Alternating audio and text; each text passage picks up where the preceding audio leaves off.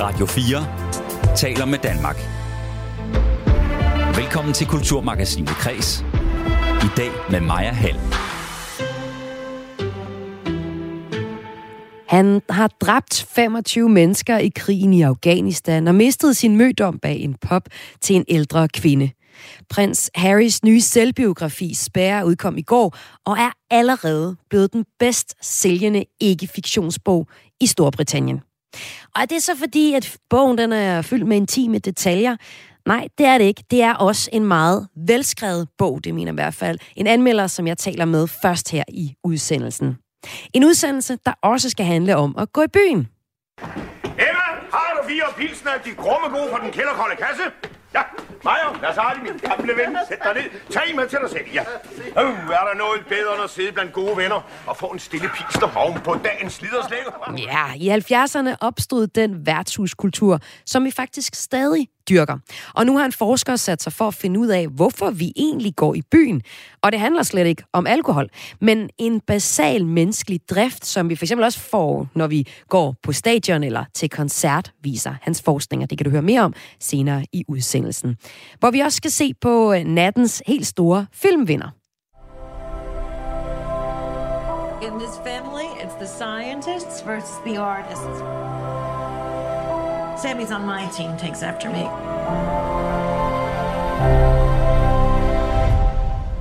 Steven Spielberg vandt natten til i dag både prisen for bedste instruktør på filmen The Fablemans, der også snuppede prisen som bedste drama til det amerikanske awardshow Golden Globe, der efter et år ude i kulden nu er tilbage, lyder det med sådan en slet misbildelse fra en filmkritiker sidst i udsendelsen.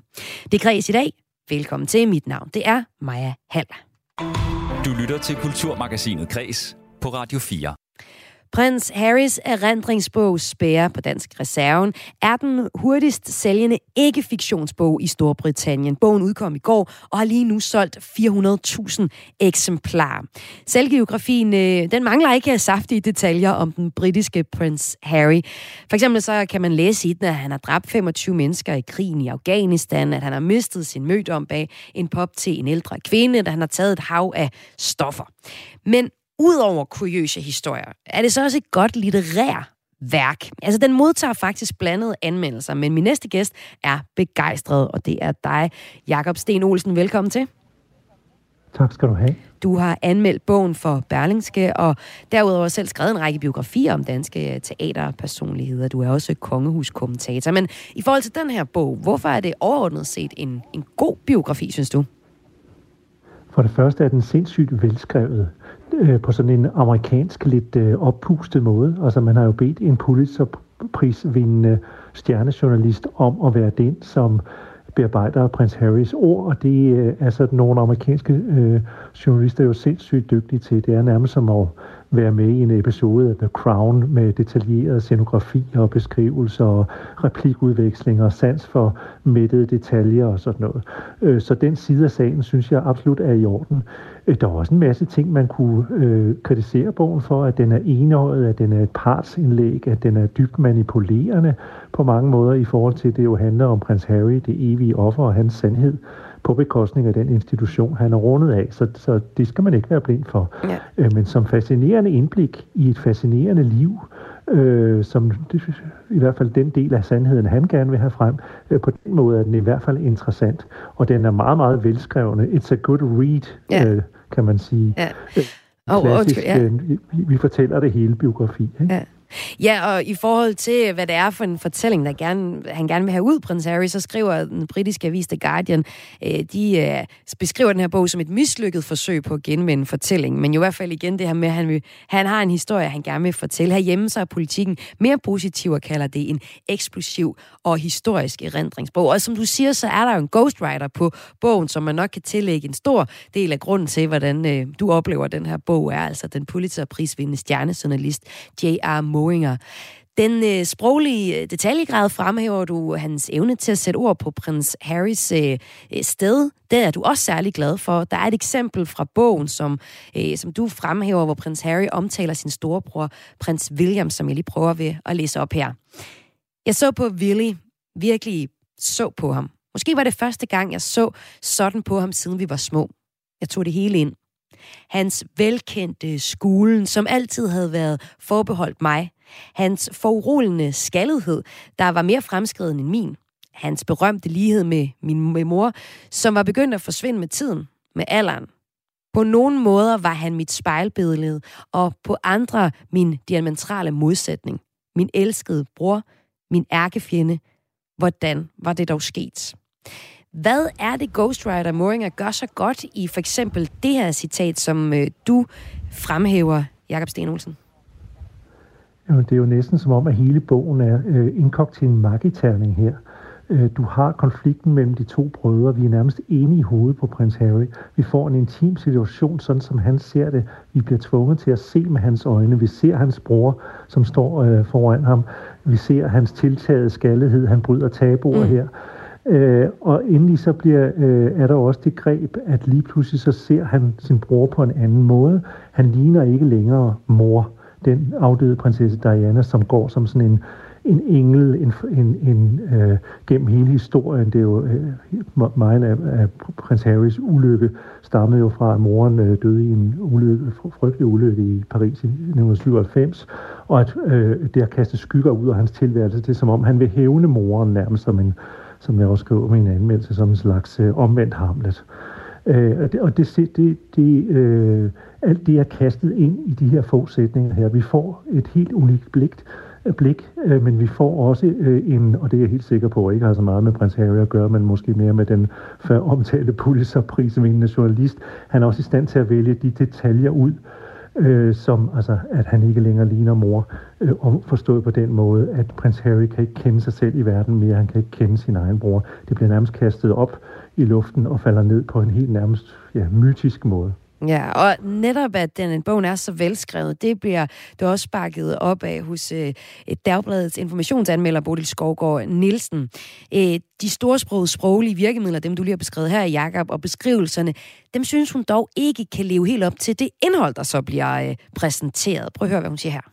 Ja, alting er meget sådan højdramatisk hele tiden. Altså drama skal jo doseres for ligesom at virke effektivt. Her er det øh, alting, der øh, forstørres og øh, ses gennem den øh, sådan helt kongehus store historiske vinkel, altså sådan noget helt tilbage til et hvert lille forhold mellem de her brødre bliver sådan noget. Nå, det var jo ligesom Edwarderne og sådan noget i 1600-tallet, der også havde en fejde, hvor man er sådan, ah, nu skal du måske lige skrue lidt ned. Ja, lyder det altså her fra Dagbladet Informationsanmelder af uh, The Spare, altså den her prins Harry-biografi, der er kommet ud i går, og allerede nu er øh, uh, bedst sælgende ikke-fiktionsbog i Storbritannien. Jakob Sten Olsen, du har anmeldt bogen for Berlingske. Du er også kongehuskommentator på samme avis.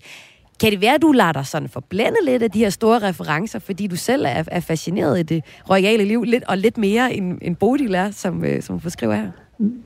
Nej, jeg tror, øh, jeg, jeg, jeg anerkender også, det, øh, at det indimellem så kommer det over. Nogle ja. gange bliver det nærmest sådan lidt, lidt for tydeligt og lidt for fedt, den der panache, han skriver med, ikke? Men det er jo en gammel institution på den måde, så jeg forstår godt, hvorfor man gør det. fordi det her... Øh, øh, men, men i forhold til, om jeg sådan skulle øh, lade mig mislede af, at jeg i forvejen er fascineret af kongestoffet, det tror jeg egentlig ikke. Og det handler lidt om, at den moderne kongehusjournalistik er ikke ligesom den gamle. Mm. Vi er lidt på en anden måde i vores generation, tror jeg, i forhold til, at man godt må forholde sig kritisk til kongehuset også. Ja. Det, øh, jeg, øh, nu har jeg givet bogen fem stjerner. Er det, er det rimeligt? Jeg synes, den er overraskende god, vil jeg sige. Jeg kan ja. godt forstå Bodils øh, ophævelser. Øh, men den er også bare et vigtigt dokument. Det er et vigtigt, øh, det er en, det er, hvad enten man bryder sig om det eller ej, er det et uhørt kig bag øh, kongehusets kulisser. Øh, et uhørt øh, privat øh, hvad kan man sige, øjeblik øh, for en institution, som jo strengt taget tager sin næring af ikke at være for privat. Ja, ja, ja, ja der kommer jo mange detaljer frem. Og et nybrud også i den her... Ja, det er nybrud, kan man sige. Ja, ja, ja. Altså, vi, vi kommer meget tættere på, på kongehus, end vi er gjort før i andre rendringsbøger eller beskrivelser af kongehuset.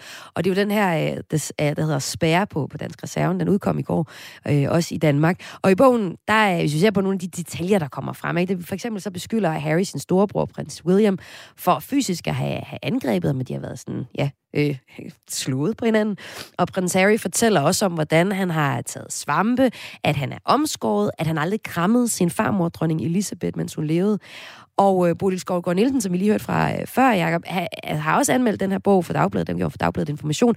Hun mener, at der kommer mange interessante lunser frem, men at det også er nogle meget velvalgte lunser. Og det vigtige er faktisk, efter den her øh, første del af, af en serie af, af en biografi om prins Harry, er egentlig at stille sig selv et spørgsmål, hvad er det, der er undladt? For eksempel har Meghan og Harry siden deres open interview teaset med, at de ville, at der var nogen i kongehuset, der har været bekymret for, om deres øh, førstefødte søn skulle blive for sort i huden. Det har de ikke afsløret hverken i deres Netflix-dokumentar eller i den her bog. Kunne du, Harry, ikke sige lidt om Prince Andrew og alle hans, øh, hans øh, ikke særlig flatterende venskab med, øh, med Jeffrey Epstein og sådan alle de der anklager om pædofili og sådan noget, der, der fulgte med det, det bliver ikke rigtig nævnt. Altså, han, øh, så mange lunser er der måske heller ikke. Eller de er, der, der er også udladt noget, der i virkeligheden kunne være mere interessant for offentligheden. Nu lyder det her fra Bodil Skovgaard Nielsen fra Dagbladet Information. Jakob Sten Olsen, du har så anmeldt den her bog for, for Berlingske. Kan man tillade sig at forvente sig lidt mere den her bog, når man ved, hvilke spørgsmål, der ellers florerer omkring den britiske kongefamilie, og også særligt prins Harry? Jeg synes, man først og fremmest kunne have forventet sig lidt mere selvreflektion hos prins Harry, fordi han er et klynkende offer hele vejen igennem. Det er altid de andres skyld. Selv da han iklæder sig en næseuniform til et kostymebal, øh, får han det til at se ud, som om det var brorens øh, og svigerindens øh, øh, på deres opfordring. De griner sådan set bare, at han har ja. tænkt sig at gøre det. Øh, hele, hele vejen igennem er han et offer. Øh, det er klart, øh, de her øh, øh, intime oplysninger, der kommer ud, øh, og som er med i bogen, det handler jo også om, hvis du skriver en, en øh, bogkontrakt på 20 millioner dollars, så er der forventning fra forlaget om, der er noget, der skal sælge. Ja. Øh, og parret har jo mere undervejs. Megan kommer også med en biografi. Øh, og der kan vi nok forvente os, at nogle af de ting, som Bodil efterlyser, de står sikkert der, fordi de er nødt til, det er jo den onde spiral, de er nødt til, når de nu er gået ud på den øh, tynde is, så de er nødt til at fortsætte hele vejen over. Ja, man får lidt øh, følelsen af, at det i stedet for at lave en film, ikke, i stedet for at lave et værk, så er det her en meget lang Game of Thrones-serie, eller Fast and the Furious 20, vi ja. er vidne til. ja. Ja, de, øh, de er jo, hvad, hvad, hvad er deres motiver, må man spørge sig selv? Jamen, det er jo, kan man sige, i bedste fald en naiv drøm at kunne vende tilbage, øh, hvor alle har forstået, hvad det var, de synes, der var galt i det britiske kongehus, øh, og står og modtager dem med åbne arme. Det kommer næppe til at ske på baggrund af den her bog. Øh, men en anden motiv er jo selvfølgelig også at tjene en frygtelig masse penge til at opretholde deres livsførelse og skabe sig en, en politisk profil, øh, hvorfra de kan forfægte nogle af de mærkesager, øh, som de øh, kæmper for, øh, feminisme, øh, antiracisme og sådan nogle ting. Mm. Og altså, den første del af selvbiografien for Panteri, den øh, vælger nu altså tommelen op til, fordi det er faktisk en selvbiografi, hvor vi får noget at vide og bag om et kommehus, som vi aldrig har set før. Tak fordi du var med til at fortælle os om det, Jakob Sten Olsen. Selv tak. Der altså har anmeldt øh, bogen Spær for Berlingske, og selv også skrevet en række biografier om danske øh, teaterpersonligheder. Prins Harry har indgået den her kontrakt med forlaget Penguin Random House om at udgive tre yderligere bøger, altså som også er selvbiografiske. Og prins Harry og hertugen Meghan, de, hele historien med det var jo, de trak sig i 2020 som øh, fremtrædende medlemmer af det britiske kongehus, for så at bo i Kalifornien i USA med deres to børn. De vil ikke være en del af det. Der er en masse konflikter i den her familie. Noget af det får vi jo at vide, altså i den her bog, som er blevet revet ned af hylderne, særligt i Storbritannien, hvor den er den bedst sælgende ikke-fiktionsbog, og allerede har trukket rigtig, rigtig mange penge hjem til Prince Harry, der altså står bag den her syge selvbiografi. Om lidt her i Kulturmagasinet Kreds, der skal vi øh, se på den græske tragedie Ødipus, der er blevet sat op som et kitsch-teaterstykke. Men altså, hvordan gør man en gammel græsk tragedie til populær kultur. Det taler jeg med instruktøren på stykket om, og en forsker i klassisk græsk, øh, øh, ja, for eksempel tragedier her senere i udsendelsen. Men først så skal det handle om, hvorfor det er, at øh, vi går i byen, og hvorfor det faktisk er en basal menneskelig drift, som handler om at være sammen i nuet. Lidt ligesom når vi går ud og ser en fodboldkamp eller en film sammen med vores venner. Du lytter til Kulturmagasinet Kres på Radio 4. Alkohol det er ikke den primære årsag til, at vi, særligt som unge, går i byen og fester. Det er følelsen af samvær i øjeblikket, ligesom når vi tager på stadioner, ser fodbold til koncerter eller biografen. Det viser ny forskning. Alligevel så er alkoholen altid med, når vi siger ja tak til en ven, der byder på den famøse enkle øl, når vi skal til koncerter eller i teateret lige skal have et lille glas. Forsker Sebastian Tytorch er docent ved Sociologisk Institut ved Lunds Universitet. Han har netop udgivet sine forskningsresultater efter flere år af forsket i rus, natteliv, druk og narkotikabrug. Og det er faktisk sådan, at alle kulturer, de gør det her. Ikke at drikke alkohol. Ligegyldigt om det er religiøse, politiske eller sportlige samme, eller i nattelivet, så er man sammen for at pumpe energier op og opleve det, sociologerne kalder æstatisk samhørighed. Og i Danmark, så er det altså blandt andet på natklubberne, vi især leder efter den her følelse af at være sammen i dette fælles nu. Men det er faktisk ikke meget anderledes, end hvad stammefolk og folk for flere hundrede år siden har gjort før os, fortalte forsker, forsker Sebastian Tytorsch herinde inden udsendelsen. Sociologiens far, Emil Durkheim, der for omkring 100 år siden øh, første gang opdager den her øh, bevidsthedsændrede tilstand og giver den et navn. Øh, og det gør han i et studie af australske stammefolk, hvor han kigger på nogle af deres ceremonier, øh, som til forveksling nærmest øh, minder om vores øh, natteliv øh, og fester, øh, bortset fra at de ikke havde øh, store boomboxer og den slags, men øh, de mødtes øh, og festede og øh, opførte sig vildt, og nogle gange gik det over gevind, øh, men han er ligesom på, at det er, at på trods af den her destruktive side, der er i det, så, øh, så er det nødvendigt for øh, sammenholdet i øh, det her samfund, som han kiggede på.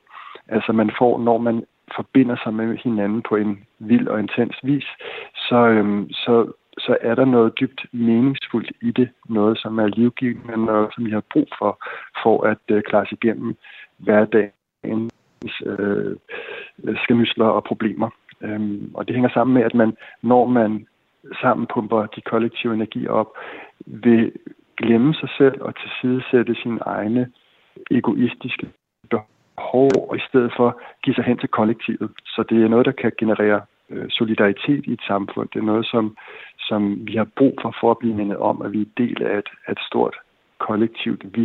Vi kan ikke overleve alene. Vi, er sociale dyr, og vi har regelmæssigt behov for ligesom at forbinde os med hinanden på, på nogle måder, der nogle gange er vildt, og nogle gange er lidt for vildt. Ja, vi får altså energi fra øh, fællesskabet også, selvom det nogle gange bliver lidt for vildt, som vi hører her. Sebastian Titors øh, fortæller, og han peger på, at det blandt andet giver livsglæde, når vi vælger for eksempel at gå i byen. Og øh, der er det altså ikke alkoholen, der er afgørende for, om den her livsglæde den er stor man kan bare tage til en, øh, til en børnefødselsdag, ikke, hvor at, øh, der forhåbentlig ikke er noget alkohol involveret, og så kigge på, hvordan børnene sammen kan piske en stemning op, altså på ret hurtigt. Ikke? De er også øh, exceptionelt gode til det måske. Øhm, og, og det samme, man kan også øhm, gå til en fest, hvor der øh, ikke er alkohol. Altså, der findes også øh, derude, som, som, hvor, der, hvor der er meget lidt alkohol i opløb, og nogle har også sådan alkoholforbud, ikke? hvor man prøver at mødes omkring dans og musik og så samtidig, samtidig ligesom kommer ind i nogle tilstande af øhm, ekstase eller semi-ekstase øh, via dans og musik som det primære, som primært drivkraft. Så jeg vil sige, øh, hvis vi snakker om bevidsthedsændrende teknikker, så er det centrale i den her form for bevidsthedstilstand øh, massedynamikkerne, altså at mennesker kommer sammen øhm, og er, er fysisk tæt på hinanden, øhm, beskæftiger sig med det samme, fokuserer på det samme og bliver bevidst om, at de fokuserer på det samme. Så det er den slags pakke, en mekanisme, som kan gøre, at gruppen ligesom bliver bevidst om sig selv som gruppe, øhm, og det er der, magien ligesom kan opstå. Så det er ikke det er ikke alkoholen, der er det primære. Alkohol kan være en del af ligningen, men det behøver ikke at være det hører vi her fra Sebastian Tytors, der er docent ved Sociologisk Institut ved Lunds Universitet, og hvis forskningsresultater om, hvorfor vi går i byen netop er udkommet som bog. Og øh, om dig, der lytter med fremover, kalder det æstetisk sammenhørighed eller en øl med nogle venner, så ved du nu, at det er et rent menneskeligt behov, der bliver opfyldt, når vi ses for eksempel i nattelivet på lige fod med, når vi går til fodboldkamp eller går til koncert. Men altså, alkoholen den er ikke central, så hvorfor er det egentlig, at vi gennem tiden særligt har mødtes om alkohol? Det skal det handle om nu. Emma, har du fire pilsner, de grumme gode fra den kælderkolde kasse? Ja, Maja, lad os have min gamle ven. Sæt dig ned. Tag med til dig selv, ja.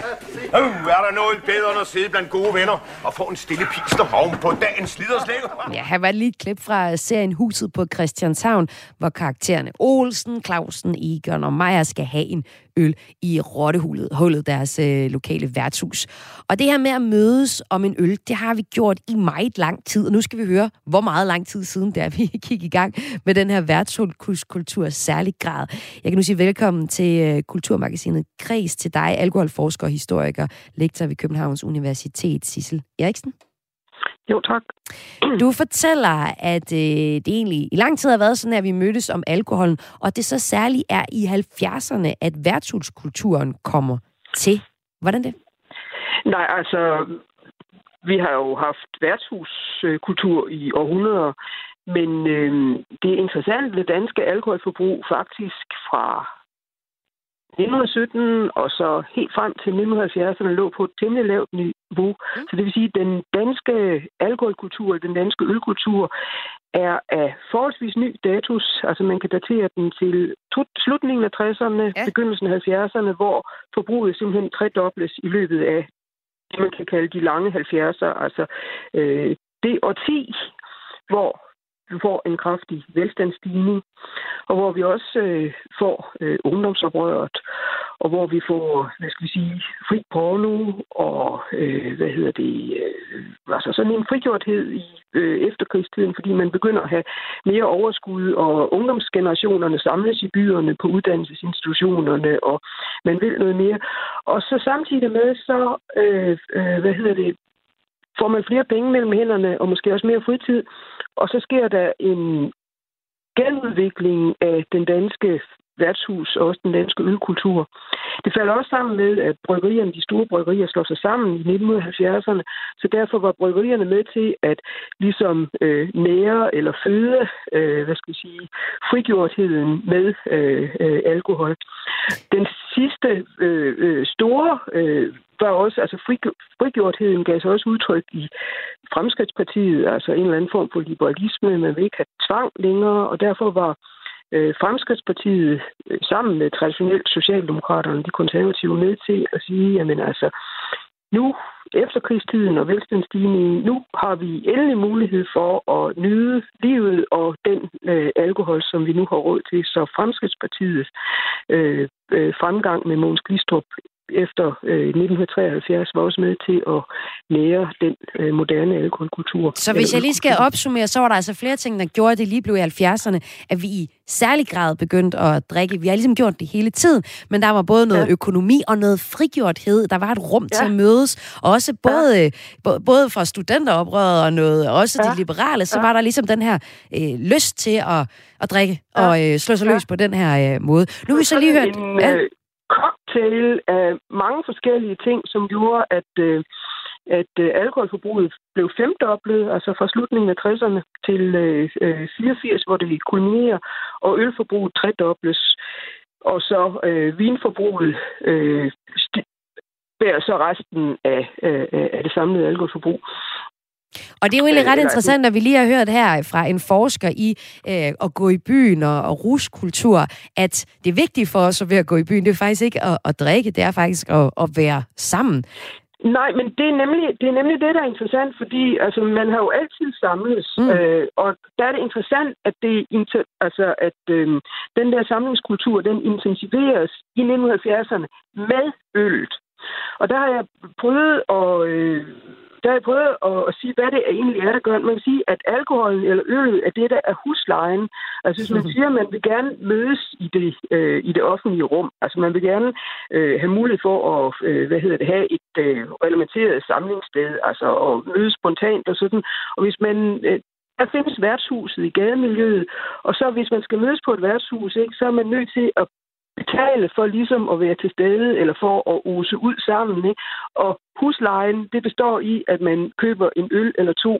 Og så er det, der opstår det, som øh, Sebastian øh, siger, altså man får det der med det kollektive vi og massedynamikken, og at der også, altså hvad skal man sige, at øllen på den måde bliver et samlingspunkt.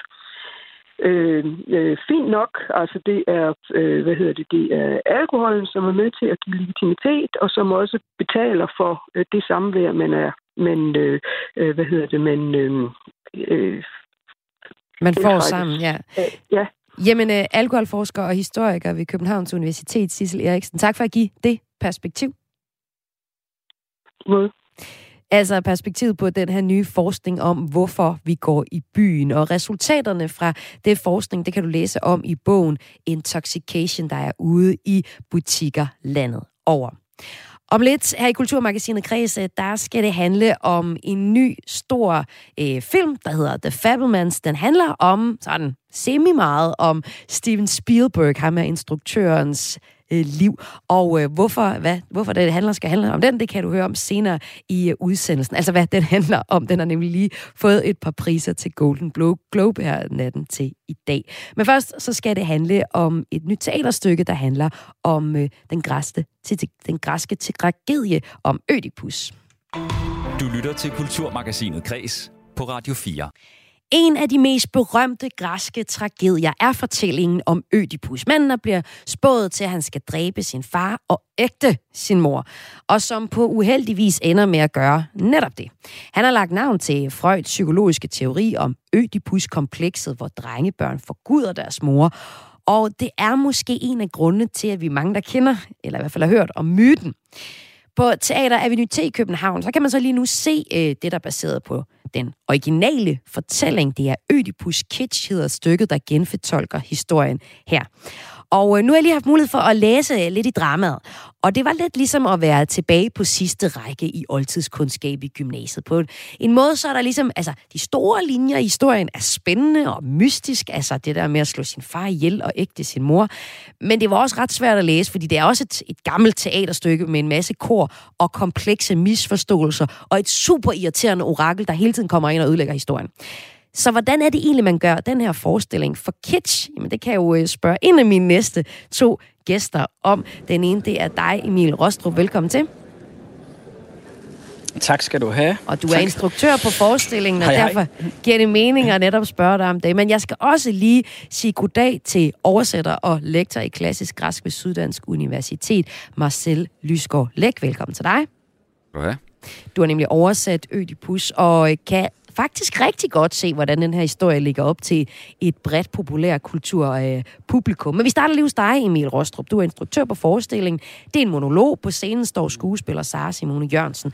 Du peger på, at de græske tragedier er finkultur, men du vil gerne skubbe til den opfattelse. Og du kalder også forestillingen på Avenue T for Ødipus Kitsch. Hvad mener du med det?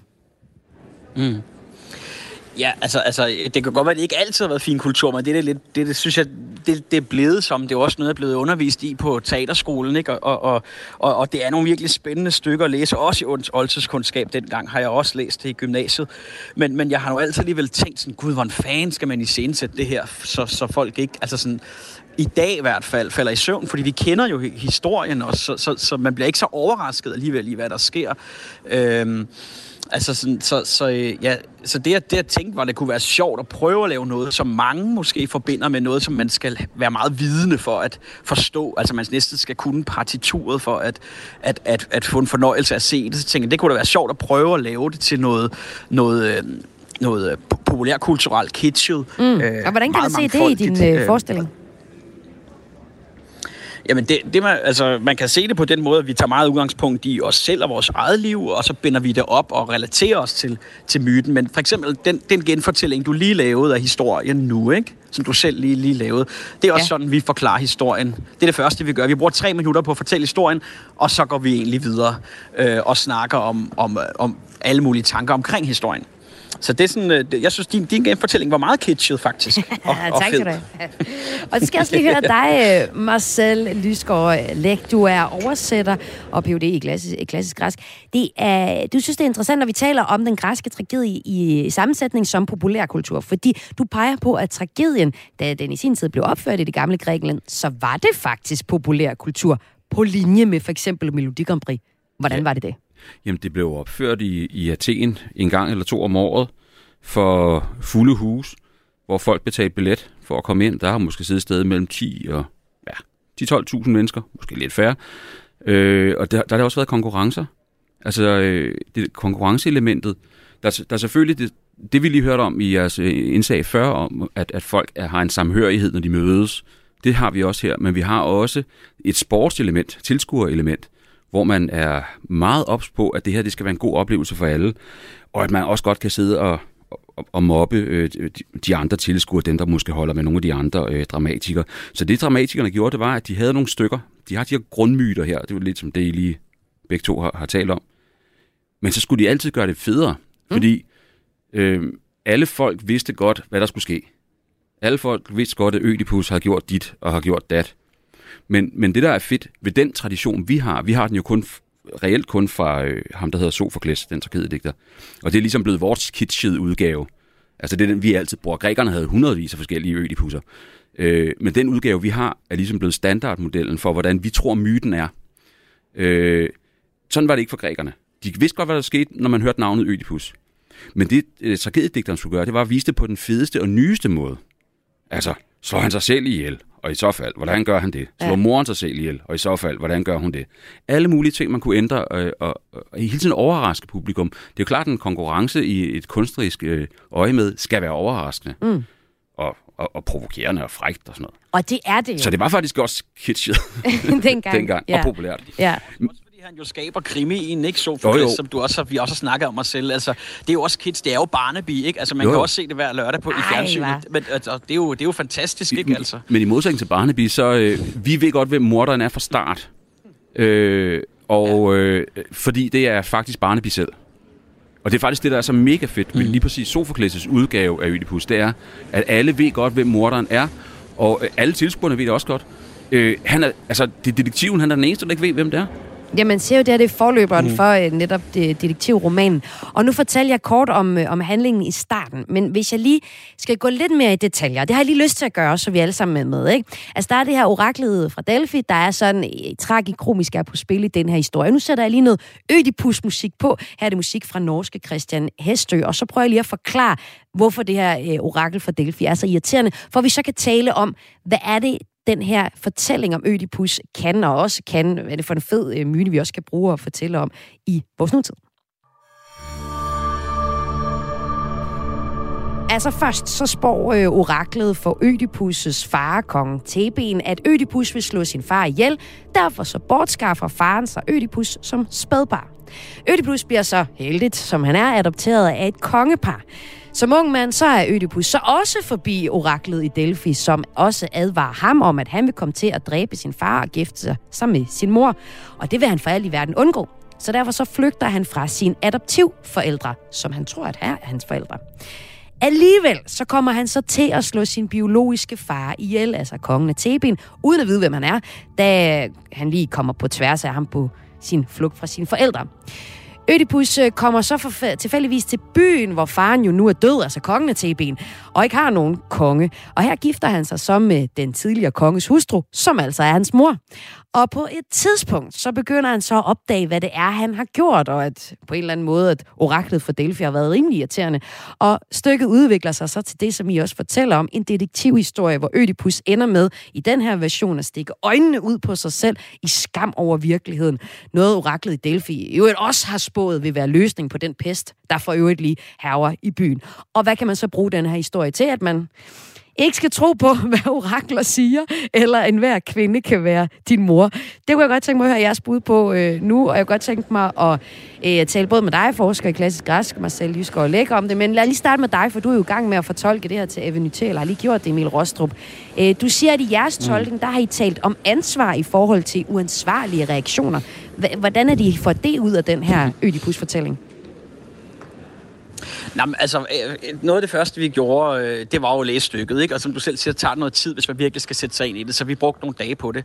Og så ringede vi faktisk til Marcel, og så sagde vi, Marcel, kan du ikke lige komme og snakke med os? Og det, det, det gjorde du, og det var så skønt.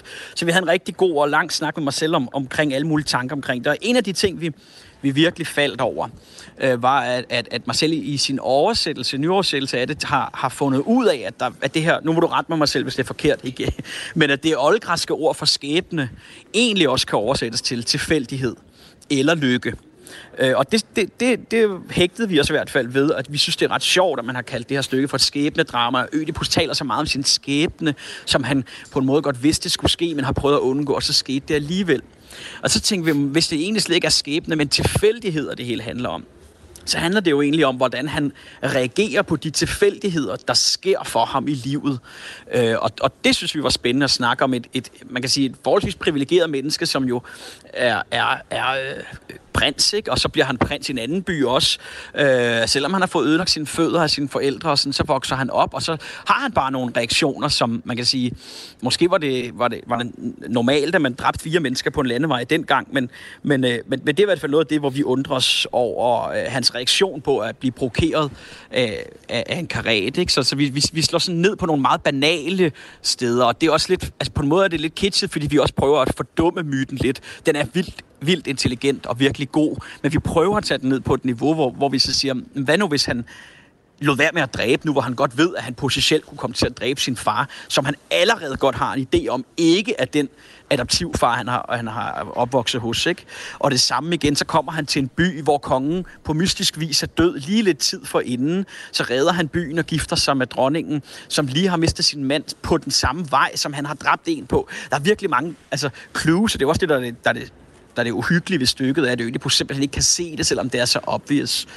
Øhm, så, så, så, så det, vi, det vi ligesom har arbejdet med, det er, at, at man i hvert fald som, hvis, hvis man er født ind i nogle privilegier, skal så passe vi jo på er, med... måske, når vi så går at, ind i på Avenitet ja. og ser forestillingen her i Danmark. Ja, det, det er de fleste, der går ind og ser den forskning, og især mig, mig selv, at jeg er jo også født, født i en masse privilegier, og jeg, jeg, jeg, har alt, jeg har tit ondt af mig selv, og jeg har tit ondt af mig selv over, at jeg ikke har set, at jeg har gjort det, jeg godt vidste, jeg ikke ville gøre. Altså, jeg kan virkelig forholde mig så meget til, øh, til Ødipus, men til gengæld, så bliver jeg også provokeret over hans reaktion, og, og, og over at sige, at jeg har været blind hele livet, så derfor så prikker jeg mine øjne ud. Og det, det synes jeg er, en ekstremt ansvarsforlæggende. Og jeg ved godt, der er nogen, der siger, at det er jo at tage ansvar, at tage, tage at sige, jeg, jeg tager ansvar for mine handlinger, og så prikker jeg mine øjne ud. Jeg mener, man burde gøre det, det omvendte. Det er også det, der er lidt af vores pointe med stykket, det er, at vi skal jo ikke prikke vores øjne ud, når vi opdager, at vi har gjort det, vi vil prøve at undgå hele livet. Vi skal prøve at åbne dem. Det kan jo godt være, at det er det, han prøver, fordi han har set den blinde spormand se det hele. Men altså, når man, når man læser stykket, så, så fortsætter han med at være lige så blind over for sig selv, øh, som blind, som han var, da han havde sine øjne. Øh, og og det, det, er en, det er en tendens, som jeg synes, jeg kan se i mig selv, og i min omgangskreds, og i politikerne, og i, i, i, i mennesker generelt, at, øh, at, øh, at vi har noget, vi virkelig har nogle mærkesager, vi vil undgå at effektuere, og så kommer vi til at gøre det alligevel. Og når vi så endelig har effektueret dem, så, får vi så, så bliver vi så skamfulde, at vi paralyserer os selv, så vi faktisk slet ikke kan gøre noget ved det heller. Øhm, og og det, det er det, det, vi, vi har prøvet at lade forestillingen øh, behandle. Og det er altså den her forestilling på Avenue T, der hedder Ødipus øh, Kitsch, som du står bag. Og øh, Marcel Lysgaard du har så oversat Ødipus. Og når du har siddet med den her myte i hånden, så øh, mener du, at grunden til, at vi er fascineret af den her myte, så er det, fordi vi er fascineret af de menneskelige dysfunktioner. Hvordan det? Jo, som Emil lige sagde, så, så er det jo netop at, at, at lukke øjnene i, i det sidste øjeblik. Altså, slutningen af præmissen i stykket er jo, at den, der skaber pesten i byen, er morderen af den her konge. Og, øh, og Ødipus ved godt, at en morder skal enten smides ud af byen eller myrdes selv.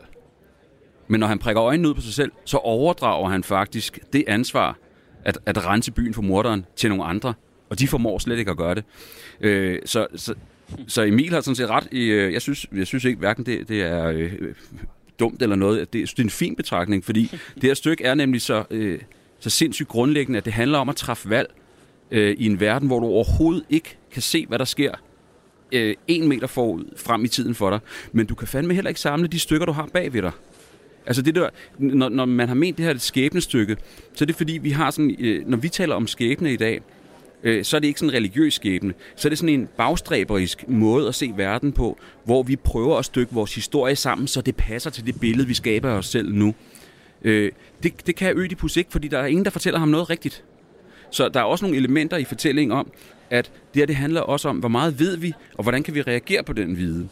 Men Ødipus får konsekvent forkerte ting at vide, og når han så endelig hører det rigtige, så tror han ikke på det. Hmm. Så der er helt sådan nogle konflikter mellem det selvbillede, han har, øh, og, og de reaktionsmønstre, han har. Fordi Emil har jo ret, at manden er super aggressiv. Altså, han farer op i tid og utid. Så, så der er jo ikke bare det, at der er nogle tilfælde, der går ind og, og tvinger ham til at vælge, men der er også en natur i ham, der tvinger ham til at foretage nogle rigtig dårlige valg. Men hans forældre har jo også øh, foretaget de her dårlige valg for ham. Så, så der, vi kan som tag, tilskuer sidde og se nogle brikker, der falder, falder på plads lang tid før han kan. Og når han så endelig ser det, så kan vi også se, at den fremtid, han bygger for sig selv, er den forkerte. Giver det mening? Det gør det, og hvis man kunne tænke sig at se myten øh, om Ødipus øh, fortolket, så kan man altså se Ødipus Kitsch lige nu på Avenue T. Den har du instrueret, Emil Rostrup. Tak fordi du var med. Ja, tak. Selv tak. Og også øh, tak til dig, Marcel Lysgaard Læk, som altså er oversætter og øh, på det i klassisk græsk. Ødipus øh, Kitsch kan altså ses på Avenue T frem til den 28. januar. Du kan få 50% på billetterne, hvis du ser det inden den 18. januar i selskab med din mor, skriver I på Instagram. Du lytter til Kulturmagasinet Kres på Radio 4. Han står bag succeskæmper som Dødens Skab fra 75, Nærkontakt af 3. grad fra 77, Indiana Jones-filmen med den første fra 81, E.T. fra 82, Jurassic Park fra 93, altså masser af science fiction og eventyrlige fortællinger. Men natten til i dag, der har Steven Allen Spielberg vundet for en semibiografisk fortælling om sin egen barndom og opvækst, hvor en familiehemmelighed gemmer sig. Og det er filmen The Fablemans, som det skal handle om nu.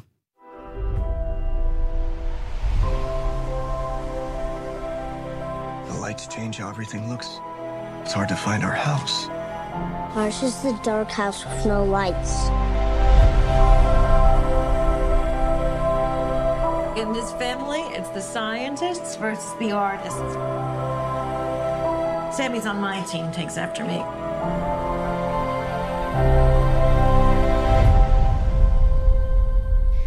Steven Spielberg. Udlægge traileren her. Steven Spielberg er 76 år, og nu gammel nok til at lave en film for sig selv. Og så vinder han her en Golden Globe. Men øh, det er mange år siden, at han lavede virkelig interessante øh, film, mener min næste gæst, og det er dig, Kasper Christensen. Du er filmanmelder ved What to Watch og står bag podcasten Filmnørdens Hjørne. Velkommen til. Tak. Inden vi skal høre, hvad du mener om øh, filmen, som du har set, øh, modsat øh, nogle af os andre i Danmark, for den kommer først til marts, og øh, hvad det lige er, der sker med Golden Globe, hvor den har vundet øh, to priser, så vil jeg gerne vide, hvad er det egentlig, den her film handler om? Sådan en semi-selvbiografisk film om Steven Spielberg. ja, den handler jo semi-selvbiografisk om Steven Spielberg. Øh, og, og dermed ikke... Altså, han har ikke lavet en historie om sig selv, og figuren hedder ikke Steven Spielberg. Han har lavet en, en opdigtet familie, der hedder The Fablemans, altså fabelmenneskerne, fordi de fortæller historier. Og, og, og igennem den, der, der spejler han så sin egen opvækst og, og sin egen familiehistorie på sin vis. Øh, der er taget nogle altså, der er taget nogle friheder med historien her, det er, eller med virkeligheden. Men, men grundlæggende, så tror jeg, at han har nyt sådan at kunne forme sin egen historie i, og, og fortælle den øh, på, på film, som ligesom har hans, været hans medie igennem så mange år. Og øh, jeg har set traileren til den, og når jeg ser traileren, så ser det ud som om, at moren fylder en hel masse, og sådan, der er sådan en kontrast mellem moren og, og faren. Vi kan lige høre lidt mere fra traileren her. You dismiss what he does. It's playful or imaginative. You could afford to be a little encouraging. She should have been a concert piano player. What she got in her heart is what you got. You can't just love something, you also have to take care of it. It's more important than your hobby. Can you stop calling it a hobby? Mom got a monkey. Why'd you get a monkey? Because I needed a laugh. You always have to be the center of attention. Stop shouting at her! That has been nothing but disrespect from you. I'm your mother! Family, art. It'll tear you in two. You stop making movies, it'll break your mother's heart. I don't know what to do anymore. You do what your heart says you have to. Uh, det er storladen her i The Fablemans. Lidt mere for traileren. Prøv lige at fortælle. Op for Ja. alarmen her. Ja, John Williams har lavet musikken, mand der altid er med, føler jeg, når Steven Spielberg skal lave en film og er på de helt store navler. Hv- Hvem er moren i den her The Fablemans? Jeg vil lige understrege, altså det er ikke John Williams musik, I hører i den her trailer. Det er sådan noget trailermusik, der skal banke en stemning i vejret. John Williams musik er meget øh, mere stille og rolig, og det er filmen sådan set også, for det er et lille drama, han fortæller her øh, øh, og- om, om, om sin familie. Nu, nu spurgte du ind til det her med, med moren og faren og deres roller osv. Øh, i, I historien, der er hans far er sådan et computergeni, der, øh, og det er ligesom ham, der tjener pengene, og det er ham, de ligesom må følge rundt, derfor så flytter de også en hel del. Så ender de i Arizona, og, øh, og, og, og, og, og i, som modstykke til ham, der er hans mor, som er sådan en meget mere fri og spirituel sjæl, der, der, der står som modstykke til denne her computernørd. De elsker hinanden, og der er god stemning derhjemme, og de, de har stor respekt for hinanden, men, men det er også et spørgsmål om de her mennesker, de faktisk måske, de passer måske faktisk ikke sammen, selvom de elsker hinanden, og selvom der er god stemning. Hvad, hvad, så, så er det det her med, at de måske er ved at rive den her familie midt over. Og midt i det, der står øh, øh, øh den unge Sammy Fableman så med øh, sin, altså sit ønske om at fortælle historier, sit ønske om at lave film, og lære det at, at kende det her medie. Øhm, og, og, og så er der da hans far, som jo nu i traileren jo omtaler det som en hobby, og hans mor synes, at han, faren kunne være lidt mere øh, du ved, øh, støttende over for sin søn og sådan noget. Så, så på sin vis, så, så er det den sådan en lille historie, som, som Spielberg prøver at, at få ud i, i den her øh, trailer, der lyder helt, helt vildt i forhold til filmen. Okay, Nå, men det er jeg på en måde glad for, for jeg synes, den lyder, ser meget amerikansk ud, traileren, når jeg ser den. Øhm, du siger så øh, lidt sarkastisk, at øh, nu er Steven Spielberg blevet gammel nok til at lave den her semibiografiske film om sig selv. Hvad, hvad er det for en sarkasme, der ligger i den kommentar? Nej, jeg tror, det, det er mere det med, at man skal jo ligesom have levet et liv, og man skal føle sig klar, tror jeg. Han har skulle føle sig klar. Altså, Steven Spielberg er jo en, en, en øh, institution inden for, øh, i hvert fald amerikansk filmhistorie, og har skabt nogle kæmpe milepæle. Altså har været en af forfædrene til, til blockbusteren som koncept, og øh, så har han haft sine egne skal vi sige, øh, projekter. Han har jo været meget optaget af, af 2. verdenskrig og har lavet to af de sådan mest berømte film med Saving Private Ryan på den ene side og Schindlers Liste på den anden. Så han havde nogle meget, altså det her med at gå på opdagelse i jødedommen og hans egen jødiske historie, øhm, det har fyldt enormt meget.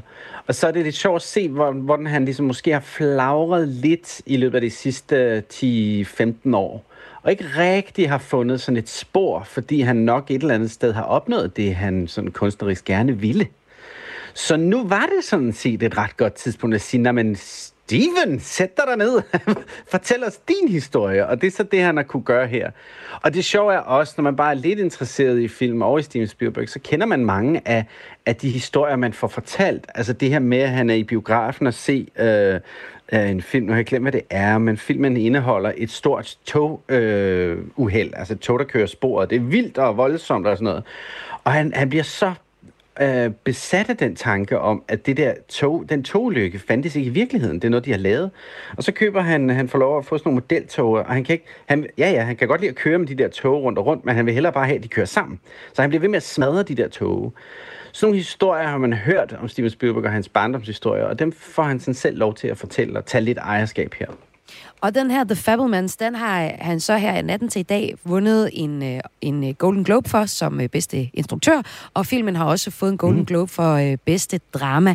Hvad siger det om Golden Globes, at Spielberg vinder øh, for The Fab- Fablemans?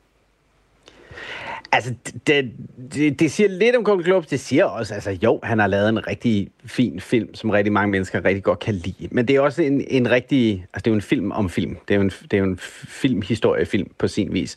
Og det har Hollywood det med øh, at kunne lide lidt bedre end alle de andre. Når der er en film, der handler om film, det, det, det falder de gerne for. Men, men når det er sagt, så er det altså også en fin film. Og, og det kommer lidt an på, hvordan man skal, nu skal gøre det op. Altså, hvem er det, der vælger? Nu, nu altså, uh, The Hollywood Foreign Press Association, som uddeler øh, Golden Globes, har været ude i enorm stormvejr i løbet af de sidste par år. Der var ikke en uddeling sidste år, fordi at de blev øh, røget ud i, i sådan nogle problemer med øh, historier om, at der ikke var øh, særlig stor diversitet, og at deres medlemmer var korrupte, og alle sådan nogle ting. og der, der har de prøvet, forsøgt at rydde lidt op i det her i, i den mellemliggende periode. Og, og, og det, at øh, Steven Spielberg så tilfældigvis har en film klar om sit eget liv, øh, det kan ikke overraske, at den klarer sig rimelig godt, når den nu rent faktisk øh, er god mm, mm. Ja, så spørgsmålet sådan set her, om nu, øh, når vi nu kommer ind på det her med Golden Globe, og hvordan det går med øh, den prisuddeling. Om Hollywood på sin vis har mm. tilgivet den her kritikerforening bag Golden Globe, som du egentlig allerede har, har fortalt lidt om, har været i et, i et stormvejr. Prøv lige at udlægge igen, hvad er det, der, hvad er det, der gjorde, at, man ligefrem, at den ligefrem havde karantæne, som jeg siger, sidste år?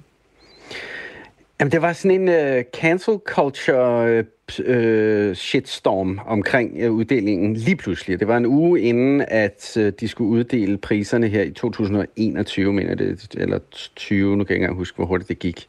Men det gik rasende stærkt, og, og, og hele branchen, alle mulige store øh, penge her der, gjorde alt, hvad de kunne for at tage afstand fra den her uddeling, og det var forfærdeligt, det var jo korrupt, og det var, hvad fanden er de også? Det er jo en flok på øh, 78 øh, snotforkælede øh, journalister, der bliver tørret i hovedrøv, og som så skal uddele nogle priser ud fra en eller anden form for parameter, som de selv sætter.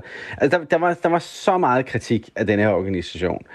Og så er de så ligesom vendt, at taget en tænkepause, de har rusket lidt op i, øh, i organisationen, fået nogle flere, øh, fået mere diversitet i deres medlemskab, og, og øh, taget nogle forholdsregler også med hensyn til det her med, det, med, med at hvad hedder medlemmerne må ikke modtage gaver og sådan nogle ting og sager.